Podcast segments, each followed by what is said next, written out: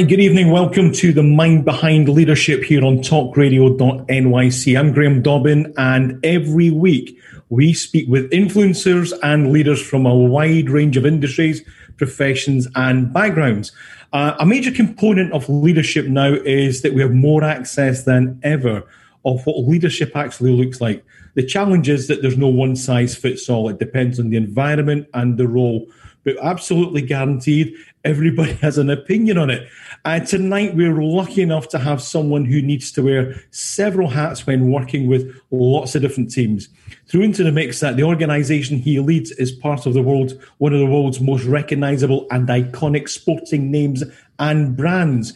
Tonight we're speaking with Tony Hamilton, who is the chief exec of the Celtic FC Foundation.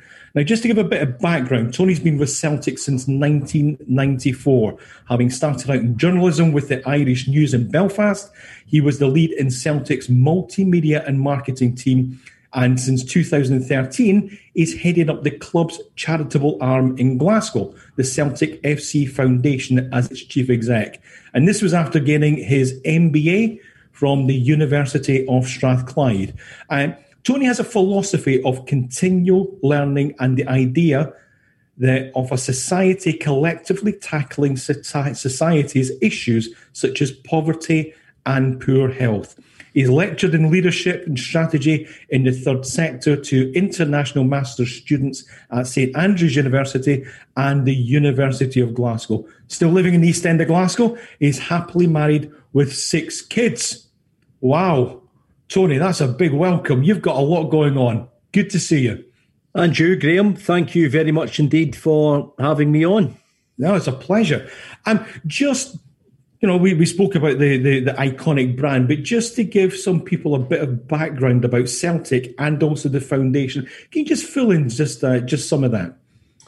So, Celtic are a world famous football club formed 133 years ago to feed the poor Irish immigrants in the East End of Glasgow. So those who had survived An Gorta Mór, the Great Hunger in Ireland, some 30, 40 years before, and who had fled.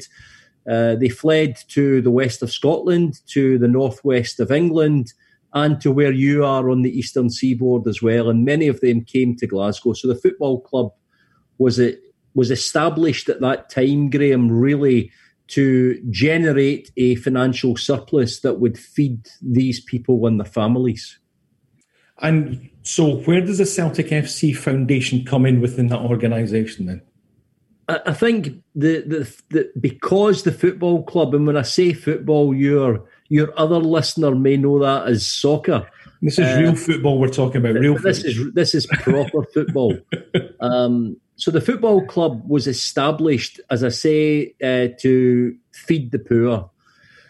So it's natural that as we move through time, 133 years later, uh, that the football club uh, is true to its roots, true to its origin. So the purpose uh, now is clearly uh, there are three strands to the football club's DNA, effectively. So football is the the reason that we are that we still exist.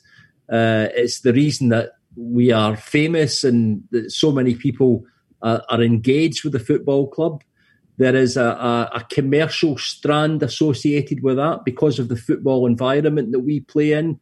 Uh, we have to be a bit smarter when it comes to generating commercial revenue because we don't have the, the luxury of the English Premier League mm-hmm. and the and the funds that that bring. And the third strand of our DNA, effectively, is really charity, uh, which is what I do at Celtic. That that that's my job is to lead its charitable division, which we call Celtic FC Foundation. Why is it? It's interesting because because companies form for all different types of reasons. Why is it important for Celtic still to have that charitable arm? I think without that need existing, this is Victorian Britain, remember, this is a long, long time ago. Life was, in one regard, life was very, very different then. As we look around now, it's not actually that different. So the more things change, the more they stay the same, is the cliche. but it's very true for a big part of the population, not just in the East End of Glasgow, but in the East End of London, in Ireland, in various cities, and of course internationally as well. So things have changed, technology's changed, advancements in medicine and science have changed dramatically. But for a lot of people, things haven't moved on a great deal, and that that's that's the part that we try and play. Uh, and it's not about look how good Celtic is. It's about this is why we were here in the first place. So it's right that we continue to do this work. It's it, you know it was something I was thinking about just pre- preparing for this, thinking about us talking. And here in New York, it's exactly the same. The number of kind of soup kitchens and, and people who are needing additional help is is absolutely incredible. One, one, one of the things that we, we, we spoke about in the intro is your philosophy of, you know, we can help to tackle poverty and poor health, etc. Why is this important to you? I think it's really easy. The easiest thing in the world is to criticize.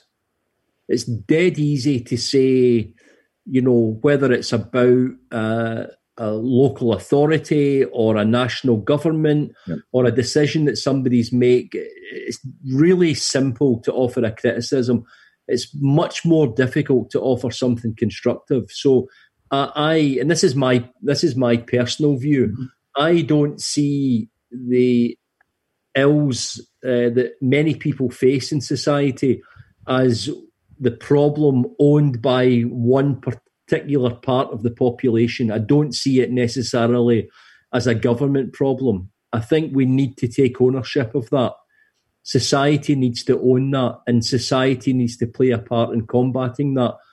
So, whether that is in the form of government uh, or in international aid or through commerce or industry or the you know the private sector or the public sector, I think everyone can play a part in making life better for everybody. And I know that sounds a wee bit idealistic, but I, I don't think that you can just say that's someone else's problem and, yep. and we'll let that someone else go and you know pick that up and run with it. I, I don't think it works like that.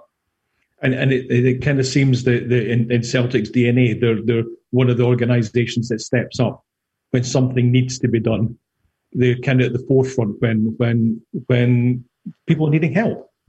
Yeah, but I don't think again uh, when it comes to charity, we don't we don't own that at Celtic. No. Even even within the football club, there are many moving parts. There are many sub organisations who are affiliated in one way or another to the football club, whether that's supporters clubs or associations or you know groups who fundraise to help the uh, so that's just internally, if you like, at Celtic. Yeah. And then as you look across across Scottish football, there are 42 professional clubs in the country. And at the last count, I think 37 of them were doing something within their community. So, you know, we're not we're not market leaders. We don't own the right to go and help people. This is part of what I'm trying to say here that everybody has a part to play. Yep. Um, I, I, was involved with some of the, the English football trust things, so I know even some some of the, the, the smaller clubs uh, down in England yeah. have got their own charitable and own community outreach um, organisations. Okay. So, give us an idea of the reach. What kind of projects are going on? Where are you involved? What's happening? So, so at the moment, through the COVID crisis, so since late March, early April, it's really been about providing food for people. Right. So that that's been the focus. So all of our other normal uh, activity in terms of fundraising and delivery uh, has stopped. So it's really been about food. So the summary for the food, if you like, food and essentials. So, for example, there's no point in providing food for a family uh, who have found themselves through this crisis in dire straits if they can't have the fuel to cook the food. Pretty pointless. And you say, well, during the crisis, the power companies, the gas company or the uh, electric company won't cut people off. which is true in many cases. But for a lot of these families, they have a card that they have to prepay. So if the card runs out, they've effectively cut themselves off. So we need to look after food and essentials at the moment. So that's really the focus. And the past few months look like 11,000 hot meals served to frontline NHS staff, National Health Service staff in the in, in Glasgow. 35,000 vulnerable families and individuals have been supported. We've provided assistance to 9,000 vulnerable pensioners, 4,000 people facing uh, homelessness, 1,600 primary school children, and we've also included two charities in New York Coalition for the Homeless and Children's Aid. So that's that's that's just through this crisis, but that's not what we traditionally do. We're not traditionally a funder for other individuals or other third sector organisations. Really, we've got a big focus in poverty. We run a lot of employability projects, which we see as a helping people into employment takes them further away from poverty. So that helps the economy, it helps their families, it helps the individual with a whole series of reasons. Um, and because of the, the positioning of the football club, the, the the paradigm as a club open to all, then we deliver a lot of social inclusion projects for ch- children and young people who live with autism and complex physical disabilities and Down syndrome, and a lot of elderly people who live with dementia at the moment. So that's what we normally do. But as you know, there's nothing normal at the moment. absolutely not. There must be some big decisions to make then of what to get involved in, what you can do and what you can't. I think it's important uh, to accept where the limitations are. Okay. And uh, so I would apply that to what I think I can do. And I know we're going to talk about leadership. Mm-hmm. Um, and I already feel slightly uncomfortable about you talking about influencers and leaders and me remembering that it's me that's getting interviewed here tonight. So I'm slightly nervous around that. but I think if I accept where my limitations are, then it's important that as a an organisation, Celtic FC Foundation, um, accepts that it can't do everything. Mm-hmm. We can do anything, but we can't do everything. So, uh, in that regard, we, what we've done in the past five months or so is, in the main, we've worked with partners who we have a relationship with. Yep. Not exclusively. There's a few new partners there as well, and I think we're we're close to 60, mainly in the west of Scotland, some in Ireland because we are a Scottish club with Irish roots. So it's important that we have a presence in Ireland. And we do a lot of stuff in London. So it's important for us that we have a presence in London. And you might view, or your listeners might view London as this great financial capital, which it is. Uh, but it also has an East End, the same as Glasgow has an East End. And the demographic there for a lot of people is very, very different, and life can be very tough.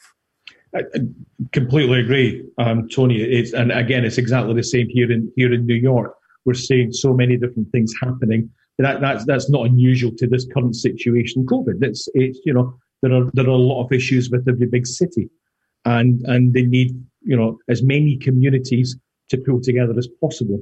What we're going to do, we're going to take a, a, a, short break in the moment, and when we come back, we'll kind of we'll look at maybe what is happening in New York because I know that we we met here last year, which was phenomenal, and then also dig into how you got involved with this and what your uh, what your background is, how you approach certain situations. You're listening to the Mind Behind Leadership. We're speaking with Tony Hamilton, who's the chief executive of the Celtic FC Foundation. My name is Graham Dobbin. We'll be right back after these messages.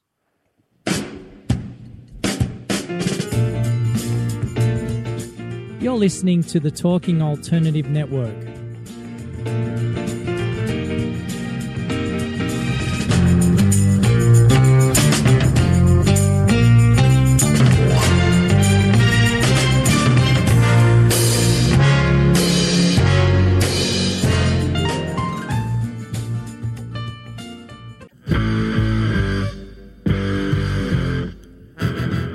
Run or are ready to open your own business? Hi, I'm Jeremiah Fox. I've been operating and opening small business for the last 25 years, and I'm the host of the new show, The Entrepreneurial Web. Tune in every Friday at noon Eastern Time for insights and stories on the nuances of running small business right here on Fridays at noon, talkradio.nyc.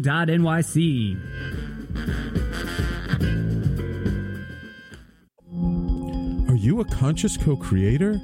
Are you on a quest to raise your vibration and your consciousness? I'm Sam Leibowitz, your conscious consultant, and on my show, The Conscious Consultant Hour Awakening Humanity, we will touch upon all these topics and more. Listen live at our new time on Thursdays at 12 noon Eastern Time. That's The Conscious Consultant Hour Awakening Humanity, Thursdays 12 noon on talkradio.nyc.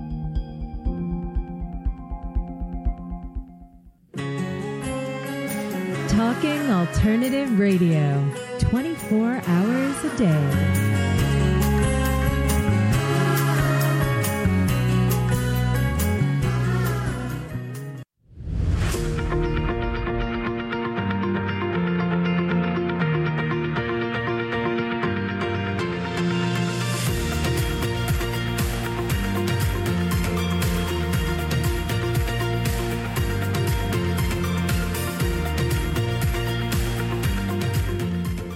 Welcome back. You're listening to The Mind Behind Leadership with me, Graham Dobbin. We're speaking with Tony Hamilton uh, this evening from the Celtic Foundation. Um, Tony, you, you, you mentioned that there was, just for our listeners here in New York, there are, there are some of the projects, and we met here in New York. What kind of things have the foundation been involved with here? We uh, had intended, we have a, a, big fundraising event every year in, in New York. Um, at a very exclusive private members club in uh, in uh, Manhattan, and we had intended to come and deliver some of our uh, inclusion and employability projects uh, in summer. And obviously, COVID changed all of that, which is why we partnered with the, the two charities that I, I mentioned, the yep. Children's Aid and Coalition for the Homeless, really to provide food for their clients. So that's uh, I'm hoping post COVID to get back and, and actually bringing some of what we do to the city. Uh, I, I love New York. It's the third greatest city in the world after Glasgow and London. Uh, and we've got a massive support in the city, Graham. We've got five clubs across the five boroughs, and uh, we've got a big, big support here.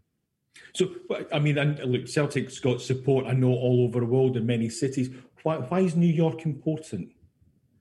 Um, it's important for a lot of reasons. There's five clubs in such a small area, so we've got about 60 registered supporters clubs in North America, some in, in Canada, but the majority of them in the United States, and the majority of those are, with the exception of Washington State in the Northwest and California uh, on the west, the majority of those are on the eastern seaboard. So Jersey, Connecticut, New York, Pennsylvania, Massachusetts, where there are expatriated Scots and Irish people, there tends to be Celtic supporters. But I have to say, we, we also have a lot of supporters who have no affiliation with Scotland or Ireland, who are drawn to the famous green and white hoops and who love the football club and who love the Celtic story. It's, as far as sporting clubs are concerned, it's a fairly unique story. So how how did how did you get involved? Let's get into that. Uh, I've been there for. Uh, I started there in 1994. The club changed hands in, in 1994, and um, I was on a two-year management trainee program with the Rank organisation in their bingo clubs, and I was coming to an end of that. Um, and I had probably could have had a career in, in, in bingo, which is big business. I know people laugh, but it actually is big business, especially in this part of the world. Um, an opportunity presented itself for me to go to Celtic as the stadium announcer and to help with some of the the the media that they were creating at the time. This is in the main pre-internet days. Um, so I ran a premium rate uh, hotline, a telephone service where I would interview the manager every day, which was Tommy Burns at the time. and I would interview the manager, record it, not dissimilar to what to what's happening in in radio now. Um, I would record the interview, I would upload it to this premium rate service, and people would phone and pay to listen to what the manager was saying. Um, I wrote for the uh, the club's magazine, which is called the Celtic View, and the match day program, the brochure on a match day. Uh, and then I worked through. We started broadcasting online. We started Celtic TV. Um, we did a lot of stuff. We did the very first Celtic TV broadcast uh, live from a pre-season game in 2000 um, in Tampa, uh, the University of uh, South Florida, I think it was. Um, and we took Celtic TV, you know, from strength to strength, from broadcasting narrowband audio to full HD uh, TV. Um, and I was involved in a whole series of things there as well. So it's been a it's been a journey. It's been a real journey. How, how did you then get involved with the foundation? So I was leading the multimedia uh, division at the time, and about seven, eight years ago, I had an opportunity to leave the club, and I'd been there for nearly twenty years at the time. Excuse me, to go and do something else, and I was presented with a, a, an opportunity to put two parts of the football club together, which were the Celtic Charity Fund at the time mm-hmm. and the foundation as a department of the, the club, um, and put them together and set up this new organisation, this standalone organisation called Celtic FC Foundation. Uh, and that seemed like a great opportunity uh, for me and a, a, great challenge in setting up a, a new entity. Uh, so I, have stayed, and, and and that's what we did. Uh, that was in 2013, and we have um, made some strides. I think in the, the past few years, we've still got a lot to do. I've still got a lot to learn about the, the, you know that third sector, that charitable yep. uh, environment uh, it's vastly different from media and journalism, language and how you speak with people, and the things that you say are very, very different between the two. And it took me a long time to get to you know to get up to speed with that. But we've made some progress and um, helped enormously by the football club and the success of the football club. That more than anything is Celtic FC Foundation's biggest asset uh, is the football club and the football club brand. That's what opens doors for us. That's what makes uh, possible the things that we do. But on a personal level, I have had enormous support, not just from the club's executive, but from the, the board of the the board of trustees of Celtic FC Foundation as well. And these are uh, a lot of smart people, some of them in the club, some of them external to the club, but leaders in their own right and uh, a real uh, group of smart people who have an opinion and who have given me a steer and continue to give me a steer. So it's been it's been a real exciting journey, Graham. Um, you know, I'm, I'm, I'm, thinking back 1994. You're the stadium announcer. You're doing interviews with with with the manager, which must have at that point seemed like almost a dream job that you were yeah. you were involved in the club on a, on a daily basis. And now you're you're you're you're dealing with the third sector. You're lecturing. You're dealing with a PLC board, the board of trustees. You've got gala dinners where you've got characters like Rod Stewart coming around. Does it ever get intimidating? I think uh, the you know the, there is very little point in worrying about things that you can't change, and that that's one of the things that I can't change. All we can do is prepare as best we can. Uh, you are alluding to the fact that there's a lot of personalities involved in in, in what I do, and in sport generally, there's a lot of personalities. I have to tell you that there are no egos at Celtic.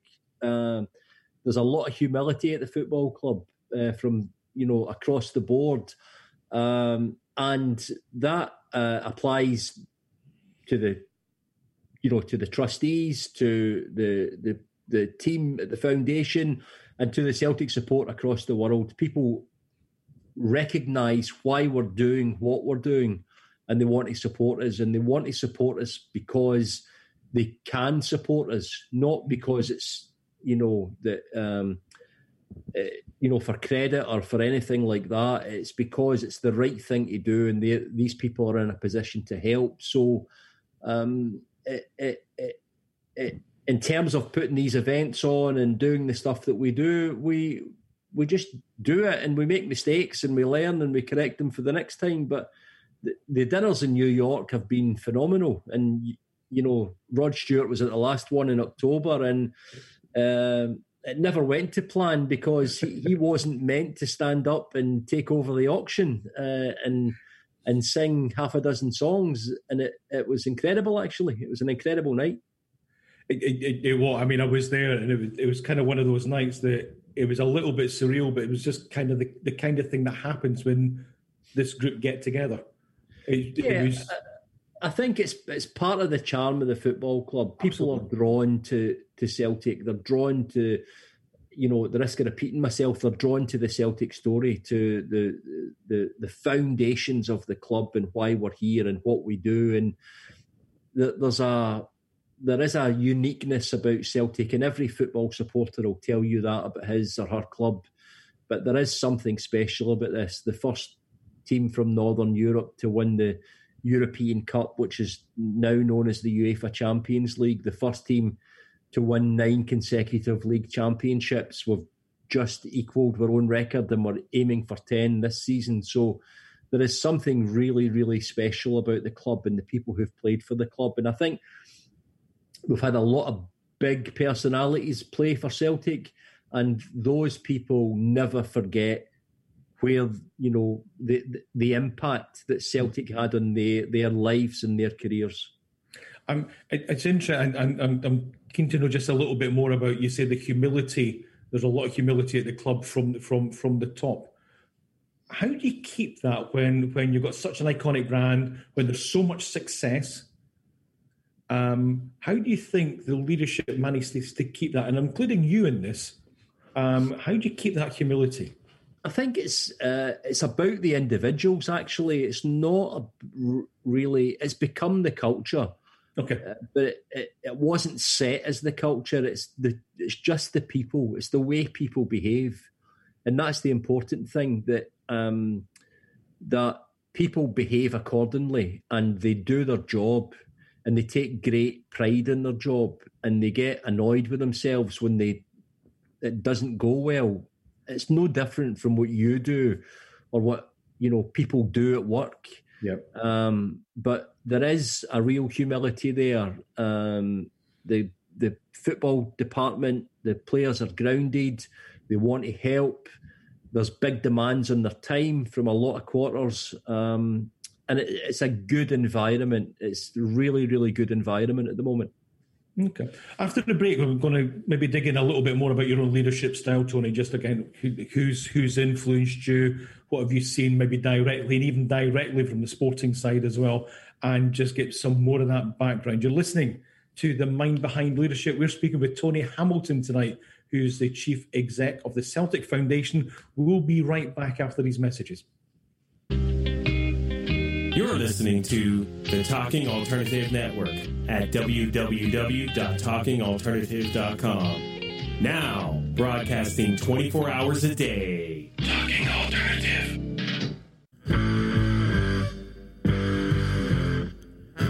Do you run or are ready to open your own business? Hi, I'm Jeremiah Fox. I've been operating and opening small business for the last 25 years, and I'm the host of the new show, The Entrepreneurial Web. Tune in every Friday at noon Eastern Time for insights and stories on the nuances of running small business right here on Fridays at noon, talkradio.nyc.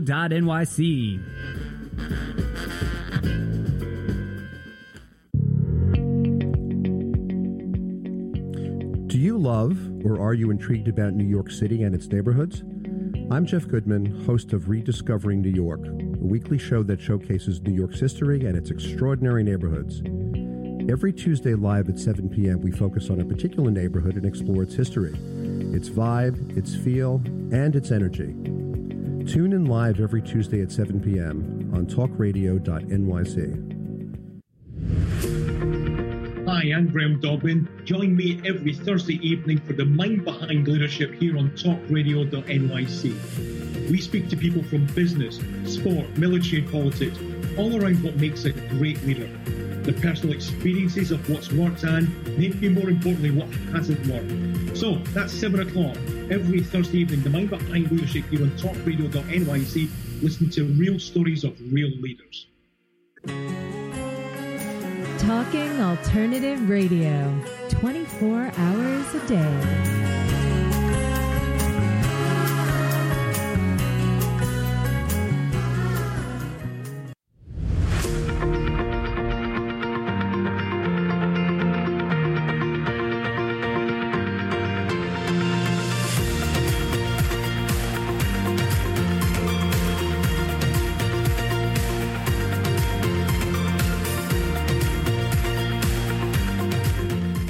Listening to the Mind Behind Leadership here on talkradio.nyc. We're speaking with Tony Hamilton. So, Tony, who do you look up to then? Um, I uh, am in a fairly fortunate position in terms of there are a lot of influential people around me at Celtic, uh, not just in the football club or in the, the foundation, but um, people who are very influential, very successful business people. And I, we spoke about, or you spoke about learning earlier, and I learn by watching behavior. Um, and I think that's a good way to handle that situation, or that's a terrible idea. uh, so it's uh, it's a You lot. tell them? Uh, oh, I've I've just told you. um, I think uh, it, it's about just watching how people deal with situations. I think is important, um, and what this has taught me is that um, your gut reaction may not always be the the best solution for an issue. Uh, it may just be better just to take a wee step back and and uh, and consider the options. And uh, I, I, think just trying to be a, a, bit more considered in in in my approach. Okay, is that something you've had to learn? I think uh, before I went to do the MBA, I would just have jumped in. Uh, you know, the answer would have come into my head, and I would just have jumped in. And then uh, uh, I learned about scenario planning, for example, mm-hmm. and the consequences of making a decision, and the consequences of the consequences. Um, so I, I don't think that means that you procrastinate. Uh, it still means that you get things done quickly. I, I listened to Russell Dalgleish on your show a few weeks ago, and and and he spoke about clearing his desk. So I, I, try and adopt that as we go forward. I try and get things done and not have anything outstanding. Uh, but it, it, means now that I can just take a wee step back and think about a decision and the impact of that decision. Um, uh, and that's about planning as well. It's not just about reacting, it's about being on the front foot. Um, and I'm not really a process guy, if I'm honest. Uh, that makes two of us, Tony. It's not, it's not. It's not my forte. Is is process, but uh, I think it's good to plan and good to consider what the options are.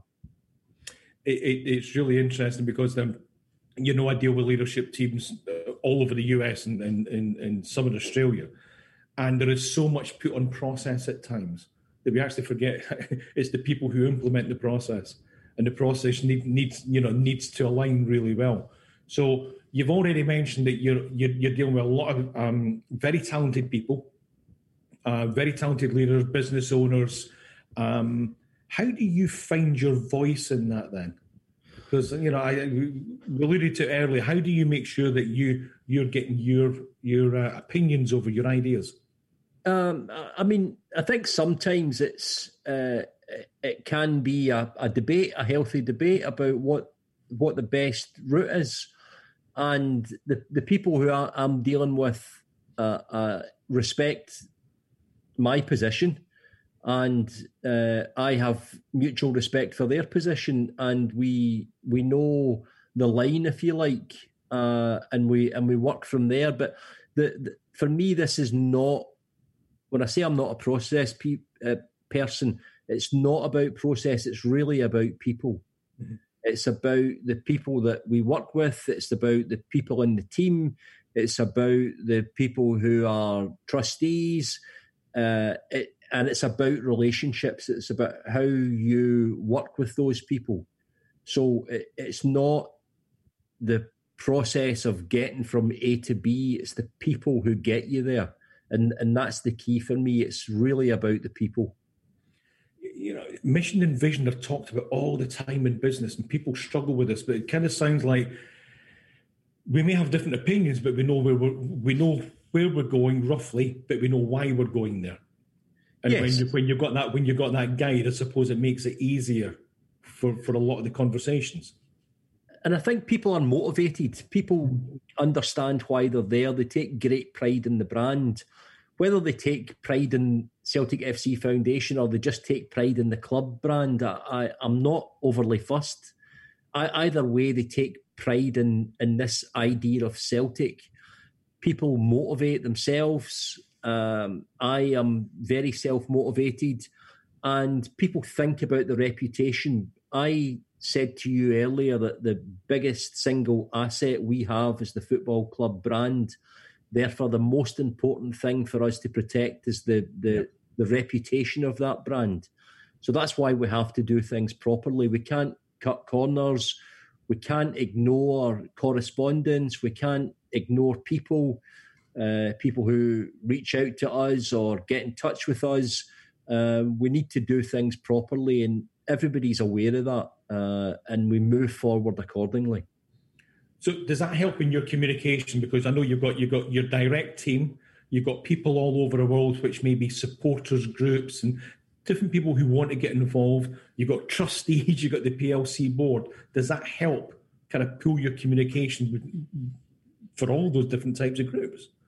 I think that that's the that's the commonality is the the the the idea of doing the right thing and the pride in this brand and all the stakeholders share that whether they are a supporters club in uh, the Bronx or whether they are in the foundation team or you know whether they're a third sector charity partner they realize how we do things um, and uh, it, it's very helpful to have that in common. That, that that's the that's the bond that links us.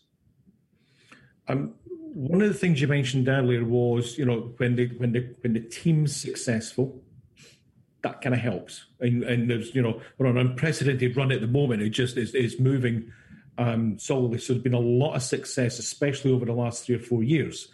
Um, how does it impact when it doesn't quite go right? Because I'm sure you've you've seen that as well.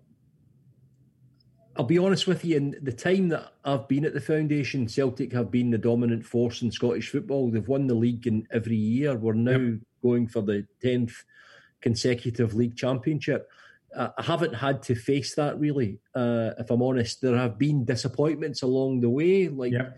the club not making the UEFA Champions League, which is a big impact has a big impact financially on the football club, but it has a big impact on the supporters for a period of time because that's the the company that Celtic supporters want to keep. We saw the UEFA Champions League final in Lisbon uh, last night between Bayern Munich and Paris Saint Germain, and our supporters, as a Celtic supporter, we aspire to be in that company. So there have been disappointments there. These things, excuse me, these things tend not to last for any great length of time. I think my job, if I'm honest, would be significantly more difficult if the football club wasn't successful. Uh, so I've been very, very fortunate in that regard. But what we always try and do is keep the idea that the, biggest asset is the club brand, but let us uh, consider what would happen if the football club wasn't successful. How do we continue to get people to engage with us. Uh, we know it's easier when the team wins. How do we maintain that when the team don't win? That's a, that's a, a conundrum that kind of keeps me awake at night, to be honest. So, so I know there's been um, a commercial partnership now with, with Celtic and uh, Adidas. Does that does does the foundation get any kind of knock on benefit when they're when there there's maybe two worldwide brands are joining together as well? It, it's very early in that relationship. Mm-hmm. Um, the uh, the Celtic supporters are loving the Adidas brand right now. We've waited all our lives for this. However, I think um, I, I, should say I, I don't know how the Adidas thing will go. I've got great great hopes around it. Uh, the previous um, manufacturer and kit supplier was New Balance, who are not a million miles away from from where you are, right. and they were a great partner for us. They provided us with fifty five thousand pieces of kit that we wow.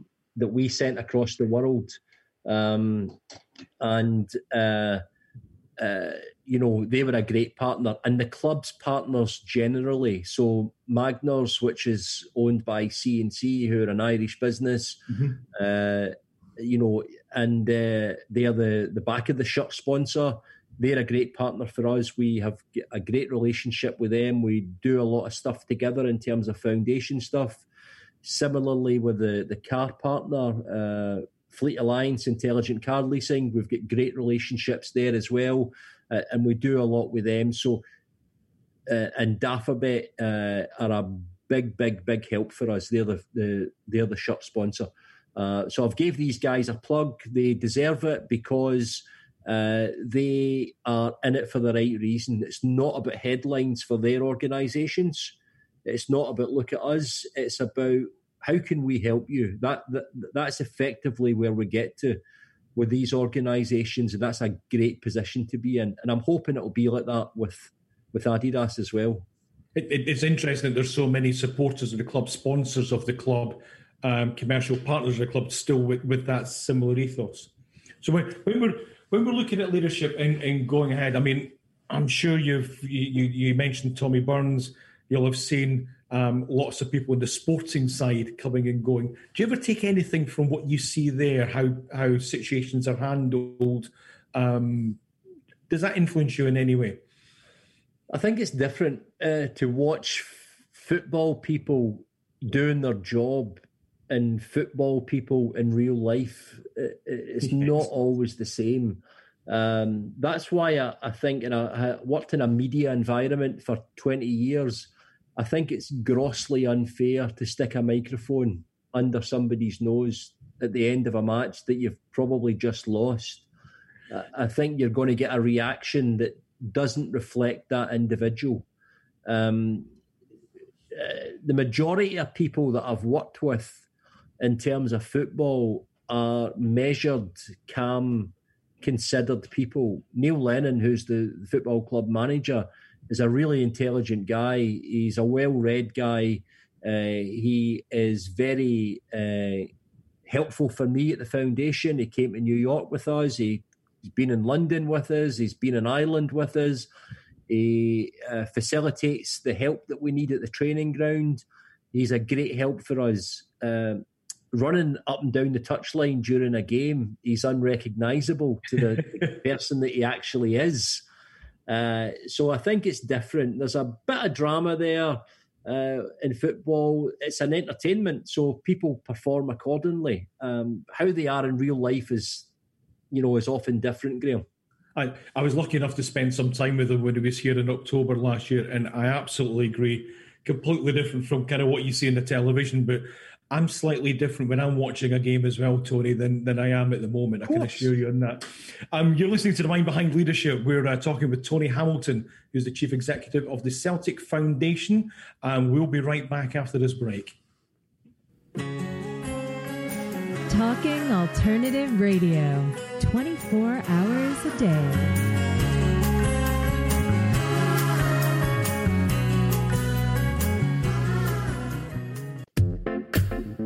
You a curious person, always asking questions? Do you desire to be in the know? Then join me, Antonia, host of So Now You Know, Thursdays at 5 p.m. at talkradio.nyc. Listen in as I attempt to satisfy that curiosity. I will be talking with amazing, everyday people.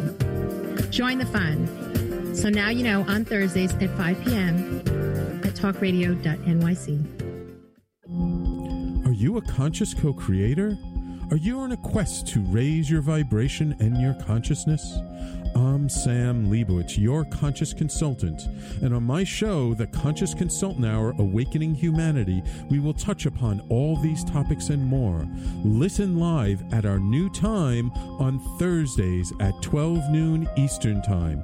That's The Conscious Consultant Hour Awakening Humanity, Thursdays 12 noon on talkradio.nyc.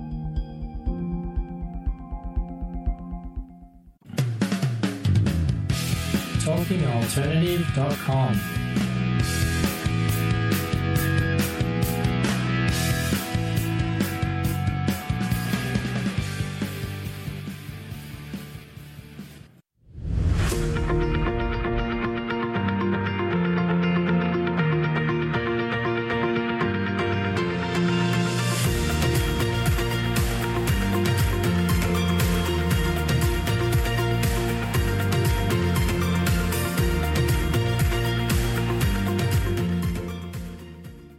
Welcome back. You're uh, listening to the Mind Behind Leadership uh, on talkradio.nyc. Tony Hamilton. So, um, tell what frustrates you about your role? I'm really curious because it sounds like the dream role. It really does. But what what can frustrate?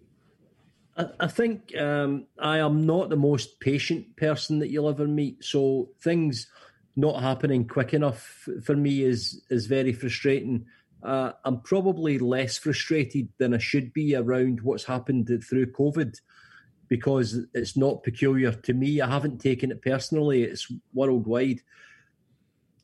But I think uh, I am quite um, I'm quite impatient. I tend to put people under a bit of pressure, uh, and uh, I think that that. But what I mean by that is that people will feel challenged in the environment often, but not but not worried about it. People wouldn't worry about coming to work. It's a good environment. Uh, there's a phrase here in the city that people make Glasgow, uh, and that I think that's true of of what we do at Celtic FC Foundation. It's the it's the people uh, who are involved. It's the stakeholders who make it.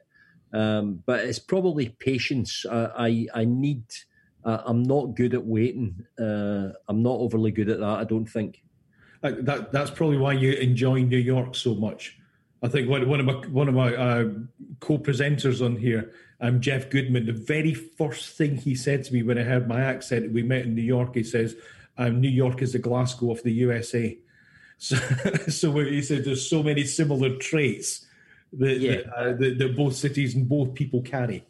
I, I, think that's very true. There's a real honesty about New Yorkers, isn't there? And uh, the uh, I'm a bit like that. The, there's never any ambiguity. I think you know one of my colleagues said to me that, that you would never leave a meeting with me and wonder what I meant. uh, which I, I don't I don't think was a compliment, incidentally, but uh, uh, clear communication is something we always say in leadership needs to happen. Yeah, but there's there's ways to do it. I think you know. Absolutely, but again, that's uh, uh, sometimes it's cultural. Um, well, I'm just going to jump back. You mentioned earlier about you know we said at the beginning about you being a, a, a, con, a continuous learner. Um, and obviously, you got your MBA, uh, which has taken you to to to being able to speak at, at St Andrews and Glasgow or Glasgow universities what what advice would you give someone who was maybe starting out a little bit earlier in their leadership career or beginning to take on more responsibility? I think it's um, it's about uh, making up your own mind. It's about getting a wide perspective on things. Um, it's about listening to uh, people. Uh, I read a lot. I listen to. I do a lot of uh, podcasts. I listen to a lot of programming like this. Uh, I read CNN and BBC, and then I read Twitter every morning to see what's happening in the world. Um, uh, I uh, I think the my advice would be uh, surround yourself by people who you can learn from. It may not be a behaviour that you wish to copy, Uh, for me, I'm interested in the culture of an organisation and the subculture of an organisation, and I'm more interested in the people of that organisation than I am of anything else. It's uh, I can't stress this enough. It's really about people for me uh, and relationships with people. So th- those are the types of things that have helped me. Um, I don't officially have a mentor. I have a guy who I meet periodically, uh, who I see as my mentor. I've never discussed that with him, but he's a great sounding board for me. Uh, and I think everybody needs somebody like that, somebody who they, they, can just go and speak with and and get a view, get a different view. Um, I think that's important as well. That you don't accept that you don't have all the answers, and you'll never have all the answers.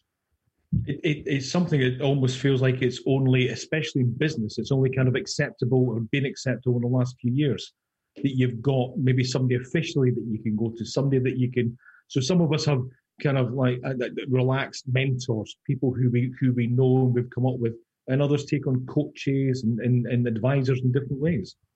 Yeah, I, I don't think I would ever formalise this. This this guy's uh, somebody that I know through the football club that I've known for a number of years that I, I trust. Um, I'm not divulging state secrets with him. I'm just asking his view on yep. general situations, and uh, I enjoy meeting with him and speaking with him. Um, and he is like me, uh, very very direct. Uh, which is quite helpful. It's it's a it's an awakening periodically for me. What, what are you most proud of? And everything you've done at Celtic, what is what, what are you most proud of? Um, I suppose the glib answer would be that uh, I've not been found out after 26 years. Um, uh, I, I, am proud of uh, pre Celtic FC Foundation. I'm proud of the content that we created. I made a lot of film yep. about the football club and uh, its history and its big personalities like Billy McNeill and Jimmy Johnstone and Tommy Burns and Henrik Larsson. And I created a history film over a period of years. And this massive uh, um, 40 pound book called the Celtic Opus, which we produced over five years. I'm very proud of those things in terms of the, the foundation, I am proud uh, of the work that uh, we do and the people who do it, whether that's foundation staff or um, club staff or the club executive or the foundation trustees who are all volunteers or supporters across the world or private funders and trusts anybody who can help us achieve our goals, I'm I'm uh, I'm enormously proud of that. I'm proud of the work that we do. I'm very proud of the football club and what it stands for and its place uh, in in Scotland. Uh, and long may it continue. So, what do you what do you see your legacy being? What would you like to leave as a legacy? Uh, I, I think I um I, I don't think I'm grand enough, if I'm honest, to have a legacy, uh, and I'm I'm not. I know I'm not as funny as I think I am. I'm actually not being funny. Uh, in that occasion, I've never really thought that I would have a legacy per se. I don't. Um, it, it, it's not uh, either a short term or a long term goal for me. It's, I, think, I, I, I, suppose when I come when I come at it from from that angle, what I'm asking is, you've already said you've got somebody who you trust and you know you, you see them as maybe a mentor or somebody you can bounce off. We all have influence when we're when we're working in this kind of environment. And we will leave something behind whether it's you know whether it's this huge grand legacy or just some kind of influence on other people. So do you see what do you think people will say about tony then? I think if I was to leave today, uh, then it would be this fledgling organisation called Celtic FC Foundation, which is great potential uh, to help a lot more people. It can do a lot more. It has a big, big impact. Uh, it has an impact on on people who are are struggling, and it's helped transform people's lives without being overly grand or, about it. Uh, but it has a long, long way to go. There's so much more to do. I, I hope I'm there for a period of time to to help do that. Uh, and if I'm not, then uh, you know the next leader or the next person can come in and pick it up and, and make the changes as he or she sees fit. We, we've only got a minute. Now this this hour has flown past, Tony. We've only got an hour, or, uh, a minute or so um, left. Just give us a snippet. What kind of things could be achieved? What do you see? Just a slight insight.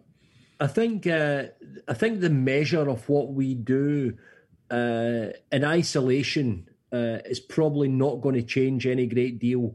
But the I think the real measure will be how society performs generally. So seeing more people in employment, for example, seeing food banks close rather than more opening, uh, seeing people who are excluded being included. So people who have autism or Down syndrome, seeing them uh, as we see ourselves, Graham. Th- those are the measures that society is moving on, and I think we're a wee bit away from that yet. Okay, um, Tony, it's been an absolute pleasure. Um, thank you for giving us some some kind of insight in, into your world and in, into your philosophies and also giving us a, a, an idea kind of where the where the foundation is at the moment and its influence in New York. Hopefully, hopefully, I can maybe even persuade you to come back onto the program at some time in the future. I, I would love that, Graham. Thank you very much indeed for having me on. So you've been listening to the Mind Behind Leadership with me, Graham Dobbin. We're on talkradio.nyc, and our fantastic guest this evening was Tony Hamilton, the chief exec of the Celtic FC Foundation. We'll see you again next week. Thank you for listening.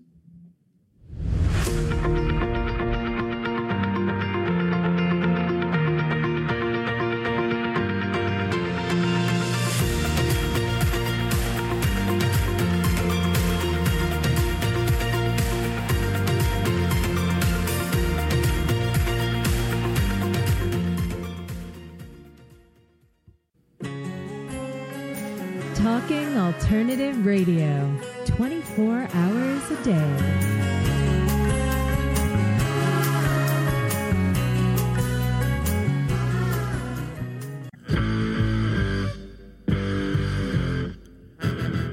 Run or are ready to open your own business? Hi, I'm Jeremiah Fox. I've been operating and opening small business for the last 25 years, and I'm the host of the new show, The Entrepreneurial Web. Tune in every Friday at noon Eastern Time for insights and stories on the nuances of running small business right here on Fridays at noon, talkradio.nyc.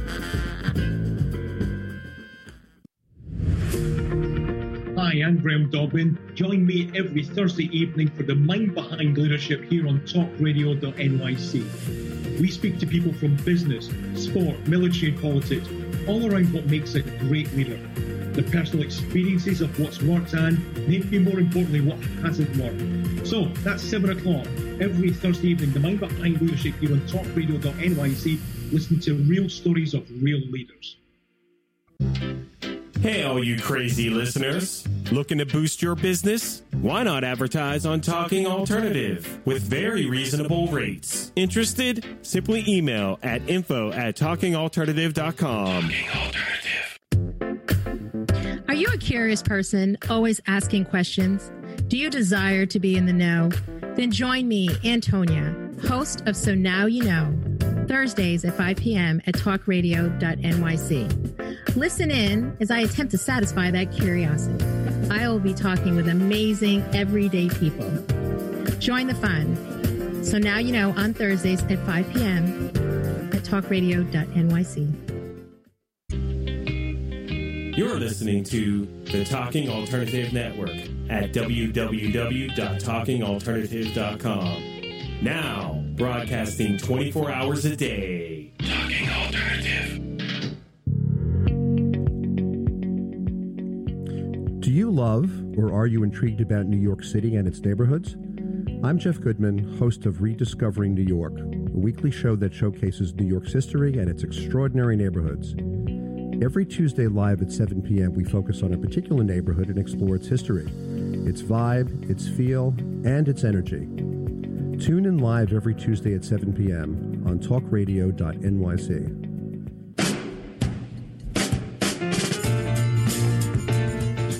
You're listening to the Talking Alternative Network.